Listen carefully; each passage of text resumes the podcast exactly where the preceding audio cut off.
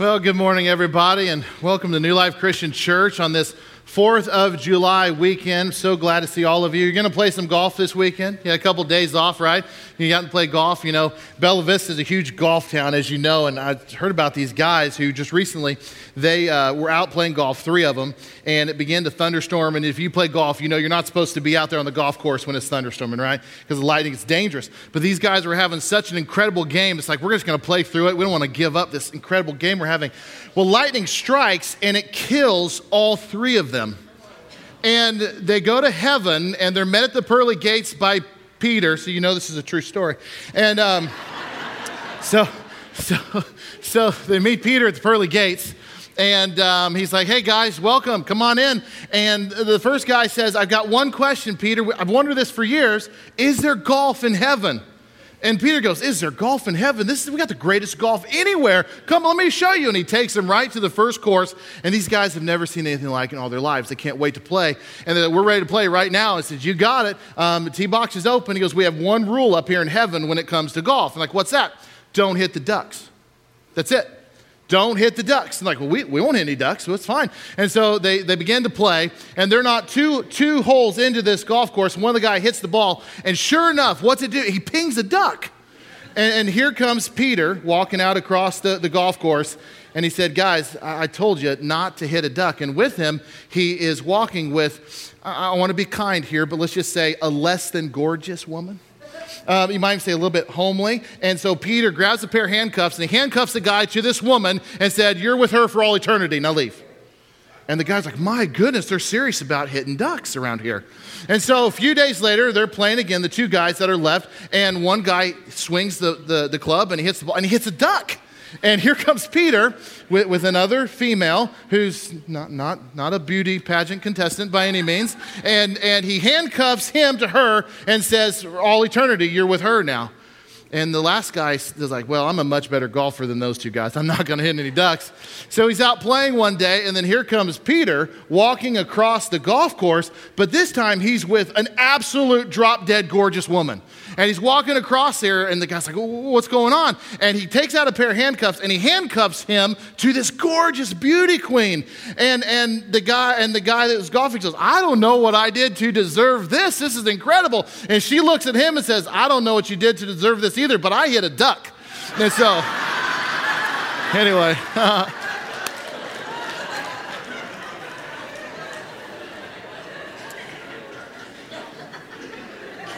Aren't you glad that when we get to heaven, the criteria will have nothing to do with what's on the outside?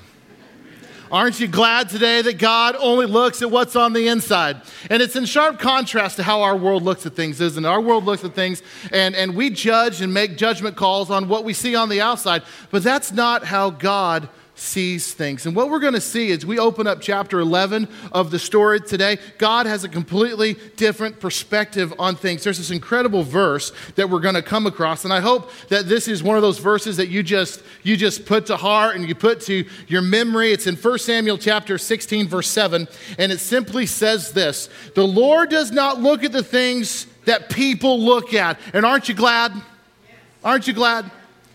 People look at the outward appearance, but the Lord looks at the heart. God said to the prophet Samuel, he sent him to anoint the next king of Israel. But before we get into that part of the story, let me just kind of refresh your memory. I know some of you are new here today. We are going through a study together. We're going through the whole Bible in 31 weeks. So we're going through this book right here. This is a resource that we gave to everybody in our church. And if this is something that you'd like to go through with us as well, and even jump in right here at chapter 11, it's not too far in for you to catch up. We have copies of these. It's our gift to you. We'd love to invite you to come back and go through the stories. We go through the whole Bible together right now. So here, let me refresh your memory. God told the Israelites, he gave them this land. It's called the Promised Land. And he says, "Go in and take possession of it. I'm giving it to you. And drive out all the pagan nations that are in there currently." And when Joshua was their leader, that's exactly what they did. They went in, they obeyed God fully, and God gave them victory after victory. But after Joshua died, the Israelites stopped following the Lord. For some reason, they turned to idols. They began to do what they saw fit. And it entered into a time We refer to it as the time of the judges. It was about a 330-year span of time where the Bible describes it as a season when everyone did as they saw fit. Everyone just did as they saw fit. And so there was one generation that would follow the Lord, and then the next generation would completely turn away from him, and then they'd get into a skirmish with the Philistines or Amorites or somebody, and God would send a judge to rescue them, and this was the pattern, this hot, cold relationship with God all throughout those 330 years. And then that cycle eventually comes to a full rejection of God. When the people of Israel, they go to the last judge, who's also a prophet named Samuel, and they said, we want to be just like all the nations around us. They have kings. We don't have a king, because up to that point, Israel was being led by spiritual people, judges. So we want to be like everybody else. Give us a king. And if you recall from our previous chapter, this upset Samuel a great deal. It was his job to choose the next leader of Israel, and the people are crying out, give us a king. We want to be like everyone else. And so he goes to God in prayer. And what does God tell him? Do you remember? Samuel, don't worry about this. This is not a rejection of you. Stop taking this personally. They're not rejecting you. They're rejecting me. He says, Samuel, I want to be their king. I want to be their leader, but they don't want me to be. This isn't a rejection of you. This is a rejection of me as their king.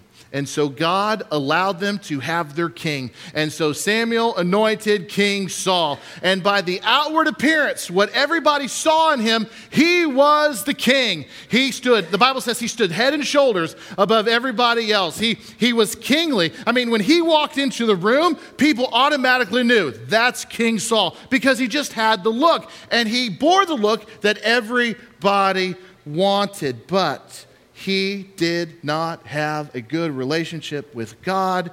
And so we come to this part of the story where God's like, I'm looking at the outside, and it doesn't match the inside. Outwardly, he's what you want. Inwardly, he's not what you need. King Saul is a terrible leader. He turned the nation of Israel away from God, but God rejected Saul for that. But he did not reject his people. God didn't give up on his people. Even though Saul didn't lead like God wanted him to, he didn't give up on his people, and nor did God give up on his plan to create a nation that would be an example to the whole world, a nation that would eventually usher in Jesus Christ the Messiah to rescue the whole world from their sins. He's not giving up on that plan. So God sends the prophet Samuel to the house of a man named Jesse. So you get the picture. Saul is the leader. He's the king, but God's got another plan. Samuel, I want you to go anoint another king. Go to the house of Jesse. He lives in Bethlehem. He has some sons. One of those sons is going to be the next king of Israel. I'll let you know when you get there who it is. So Samuel travels to Jesse's house. He says, Jesse, guess what? One of your sons, and he had a lot of sons, one of your sons is going to be the next king of Israel. And can you imagine the joy that Jesse must have had? One of my sons? Yeah, I mean, one of my sons is going to be the king? Well, let's line him up. Let's find out who it is. And so on page 145 in your storybooks, this is the equivalent to 1 Samuel chapter 16, verse 6. This is what happened. When they arrived, Samuel saw Eliab and thought, surely the Lord's anointed stands here before me. So anyways, he lines them up. He's like, bring all your sons in here. And one by one, and the first one comes in, and even Samuel goes. He looks at him and goes, that's got to be him. But the Lord said to Samuel, do not consider his appearance or his height, for I have rejected him. In other words, been down this road already with Saul. It's not what I'm looking for. The Lord does not look at the things that people look at. Can you just lock that away in your brain today? The Lord does not look at the things that people look at. People look at the outward appearance, but the Lord looks at the heart. Then Jesse called in Abinadab and had him pass in front of Samuel. But Samuel said, the Lord has not chosen this one either. Jesse then had Shammah pass by, and Samuel said, nor has the Lord chosen him. Jesse had 7 of his sons pass before Samuel, but Samuel said to him, the Lord has not chosen these. So you get the picture, right? I mean, here they are. They're all kind of like trying out for the job. It's kind of like an early version of American Idol. Come in, show me what you got. Nope, you're not going to Hollywood. See ya. You know, it's like that's kind of what's going on. All seven sons come through, and God says to him, not a one of them is the chosen one. And then Samuel asks, are these all your sons? And Jesse goes, well, I've got an eighth son. His name's David, but I didn't even bother to bring him in here because, you know, there's no way he could be it. You see, the way he describes his son, there's this Hebrew word that's used in the Bible that translates literally the runt. So Jesse's basically, well, there is one more son, but what he's literally, he's the runt of the litter. There's no way it could be him. I didn't even bother to call him in from the fields. And Samuel's like, you better get him in here right now, and I'm not even going to sit down until he's here. Look what happens next in page 146. Samuel said, send for him. We will not sit down until he arrives. So he sent for him and had him brought in. He was glowing with health and fine appearance and handsome features. Then the Lord said, rise and anoint him. This is the one. And so Samuel took the horn of oil and anointed him in the presence of his brothers. That had to have been a trip. All of his brothers lined up. You're not it. And here comes the baby. The runt. You're going to be the next king. And from that day forward, that day on, the Spirit of the Lord came powerfully upon David. Don't miss that little detail, because we're going to read some things that David does here in the near future, and you're like, there's no way anybody can do that. You're absolutely right, but you can do it when the Spirit of the Lord's on you. You're going to see that. Now, here's an important detail, too. Just because David is anointed as the next king of Israel, that doesn't mean he takes over the position immediately. It's going to take some time for David to become king. There's going to be a future date where all of this is going to come to fruition. But right now, David's going to head back out to his fields. Really, nothing changes for him except this little detail. The Spirit of the Lord was on him. He was the anointed one. And I look at this and I go, God does not look at the outside. And so since this is a big point in this story that God doesn't look at what everybody else looks at, he looks at the outside. So what was it that God saw inside of David? I think that's a natural question. Well, what is it about him that God saw on the inside? And then I think we have to ask ourselves this question. What is it that God looks for in us when he gazes into our hearts? What did he see in David? And what does he look for in us? And you know what? What he saw in David and what he looks for in us is exactly the same thing. So what did God see in David? That's what he's looking for. There's a passage in the book of Acts. This is in the New Testament. You don't have to turn there. It's going to be on the screen behind me. But they're kind of reflecting back on what God has done throughout the history, kind of walking through the story themselves. And we get to Acts chapter 13, verse 22, and they're recalling what God did during this season with Israel. And it says in verse 22, after removing Saul, that's King Saul, he made David their king. God testified concerning him. So we get a little glimpse. This is what God saw in David. God said, I have found David, son of Jesse, a man after my own heart. He will do everything I want him to do. That's what God saw in David, what he didn't see in his brothers or anyone else. God saw right into his heart, and God saw a soft heart that was soft to the Lord. And he said, now there's a guy that has my thoughts in mind. There's a guy that will do what I want him to do. And that's what God looks for in each and every one of us. What does God want from you? You may have come in here today asking that question. What does God want from me? I can tell you what he wants from you. He wants your heart to be devoted to him. He wants your heart to be soft towards his priorities, his desires. He wants to see a side of you on the inside that no one else can see that's wholly devoted unto him and what he wants. That's what God wants. I'm not a gambler. I've never been a gambler. But one thing I do find fascinating, and maybe you're like me, is when I'm flipping the channels and I come across those televised poker games. You ever seen those? You know what I'm talking about? I don't know the rules. I am completely lost when I watch these on TV. I don't know what the next card needs to be, and you have the commentator saying, he's got an 80% chance of winning this hand. Beats me. I don't know if he's got a good hand or not. If he can get a 4 in this hand, he wins $100,000. I'm going, I hope he wins. Just because I hope he wins. I don't know the rules. So I'm watching this, and I don't know who's winning. I don't know who's losing. But there is something that's very obvious around those card games. Every single one of them wants to make the other people think something else. You know, the art of the bluff. You don't want the people around the table to know what you've got, and so they're trying to judge you of what you got. And then there's this moment, it doesn't happen all the time, but this moment, this is the part of the game that I fully understand. It's when somebody sits there at the table and he looks around and he contemplates what's to do, and then he takes his hands like this and whatever chips he has in front of him and he pushes them forward, and what does he or she say? I'm all in. And you know, this is a very powerful moment, even when you don't know the rules and you have no clue what's going on. This guy's going for broke.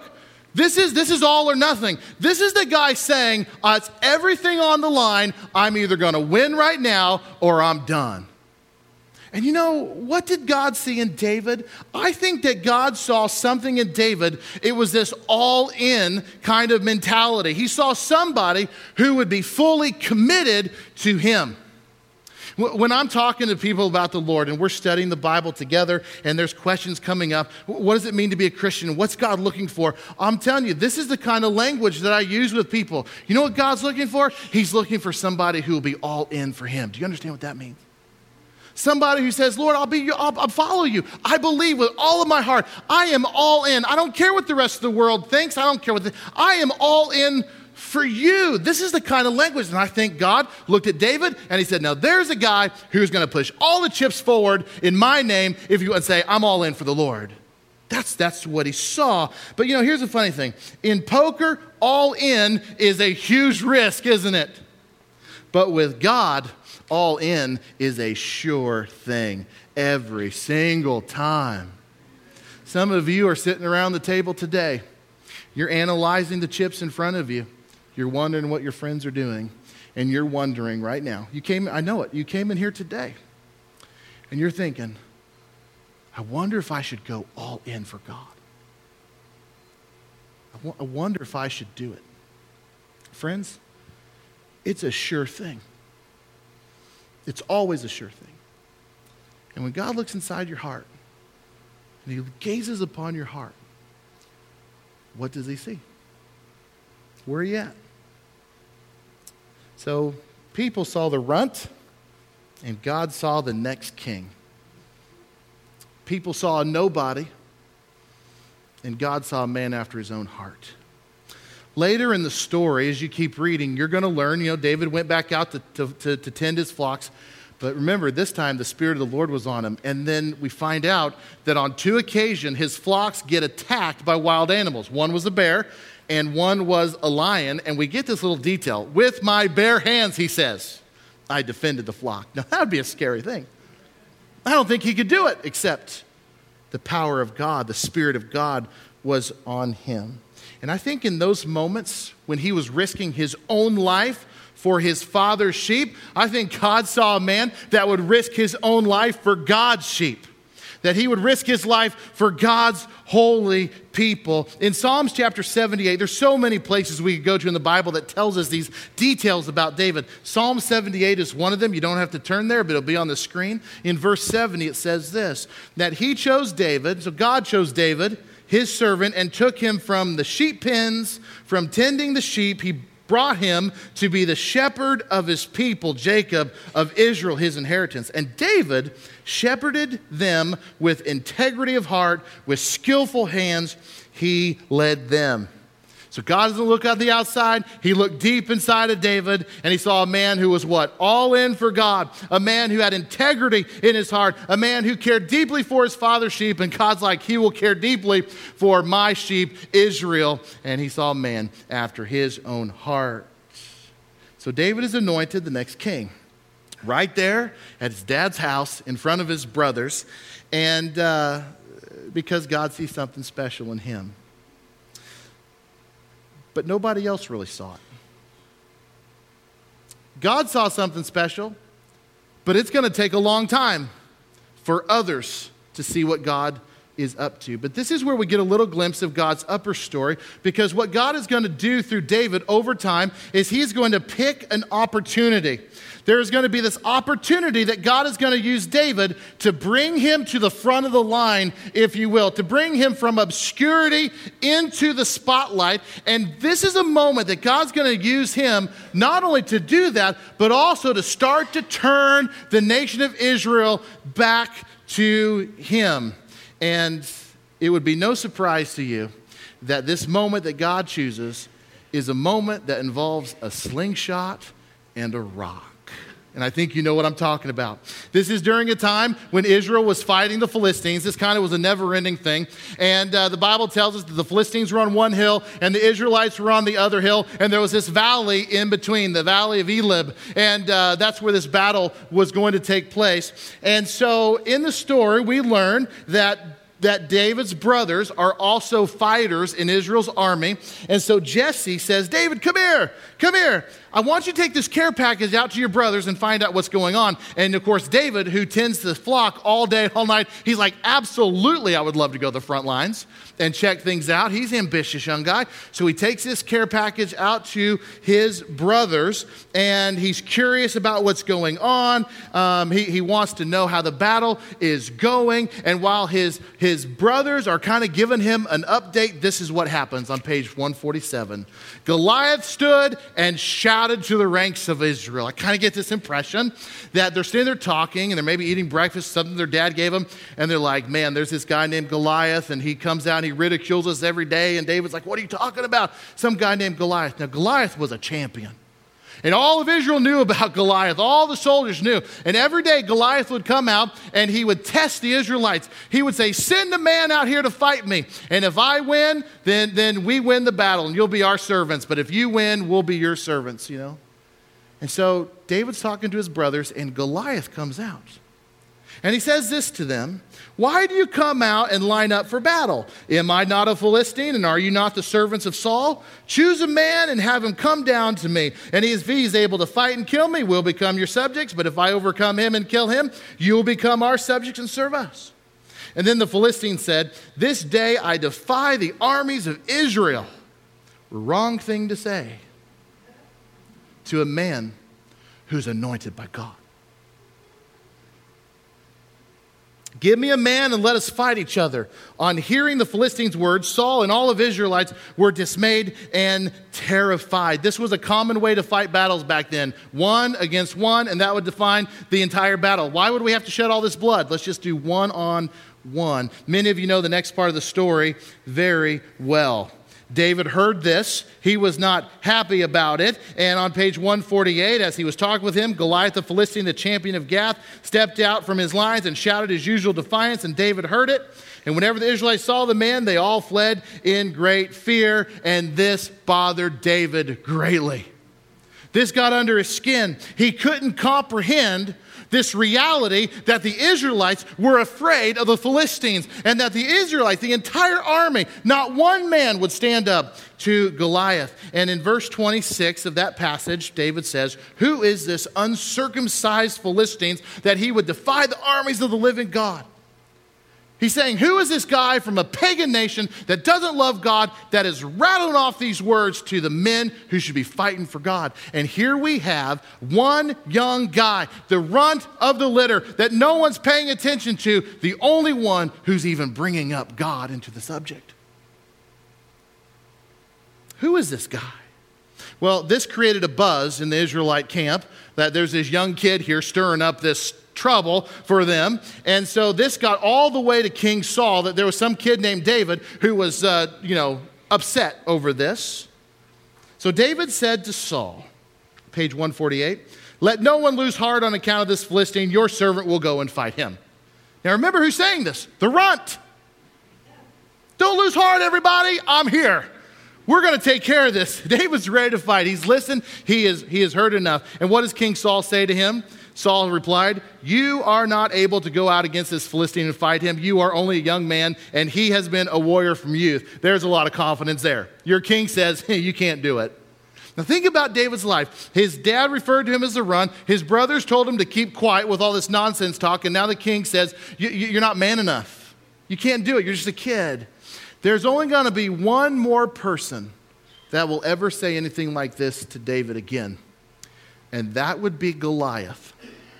And that would be right before David cut his head off. Look what happens next. On page 149, he said to David, this is Goliath. David goes out to fight him. "Am I a dog that you come at me with sticks?" And the Philistine cursed David by his gods. "Come here," he said, "and I will give your flesh to the birds and the wild animals." Goliath's not nice. He's not a nice person.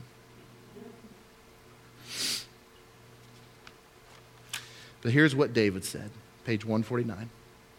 David said to the Philistine, "You come against me with sword and spear and javelin, but I come against you in the name of the Lord Almighty, the God of the armies of Israel, whom you have defied. This day the Lord will deliver you into my hands, and I'll strike you down and cut off your head. This very day I will give the carcasses of the Philistine army to the birds and the wild animals, and the whole world will know that there is one God in Israel."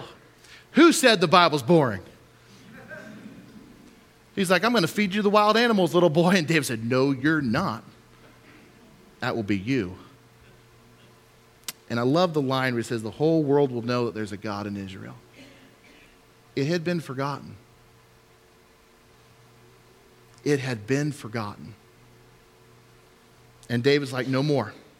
All those gathered here will know that it is not by sword or spear that the Lord saves, for the battle is the Lord's, and he will give all of you into our hands."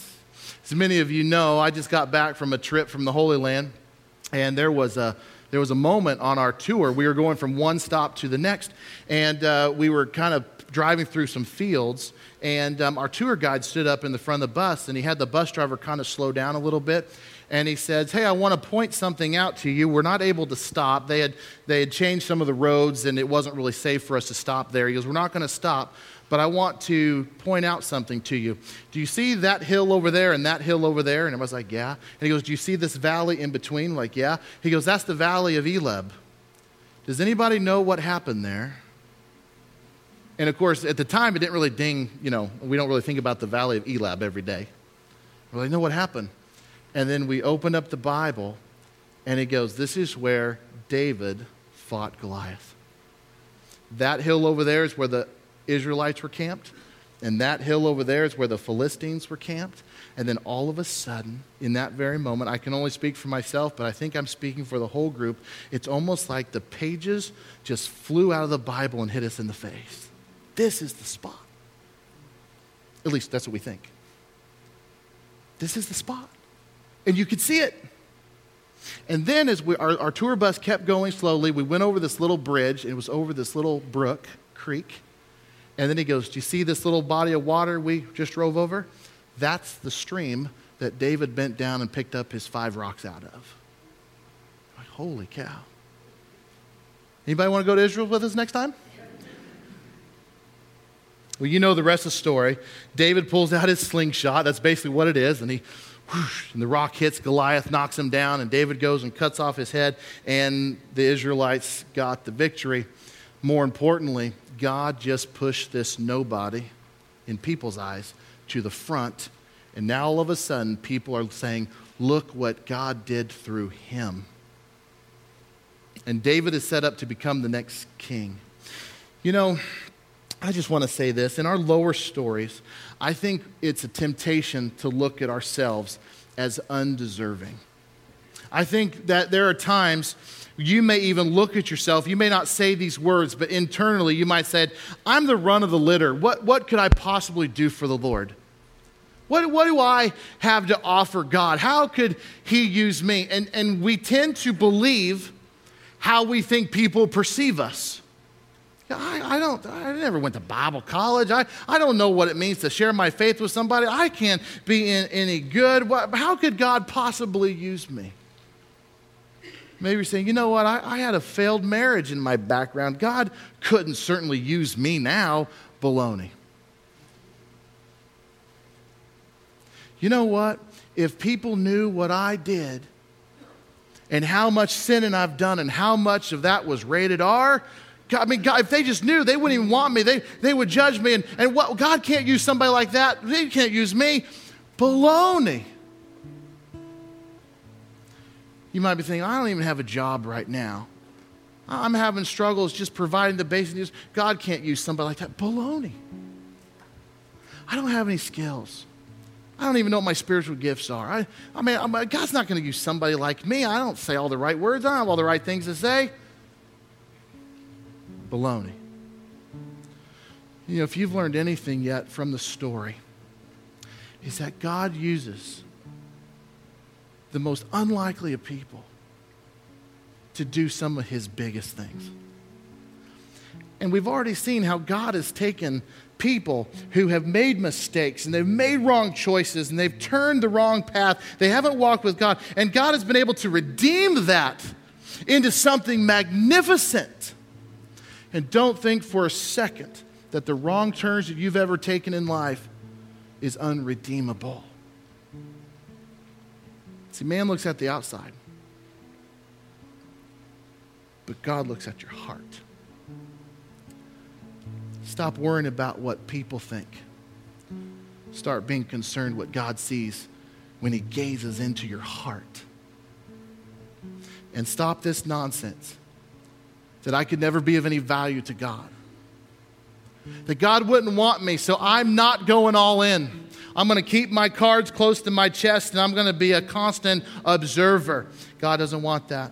God wants you to be all in for him.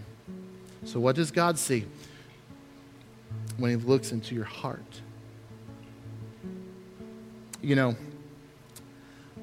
there's something about this story that touches my heart deeply. How God can transform a shepherd into a king. And if God can do that, then isn't it true that really there is nothing that's impossible with God? Some of you have forgotten that. Just kind of like how Israel had forgotten that there's a God in Israel, sometimes we forget too that nothing is impossible with God. And I hope and pray that the story of David is a reminder that nothing is impossible with God. Let's stand and let's...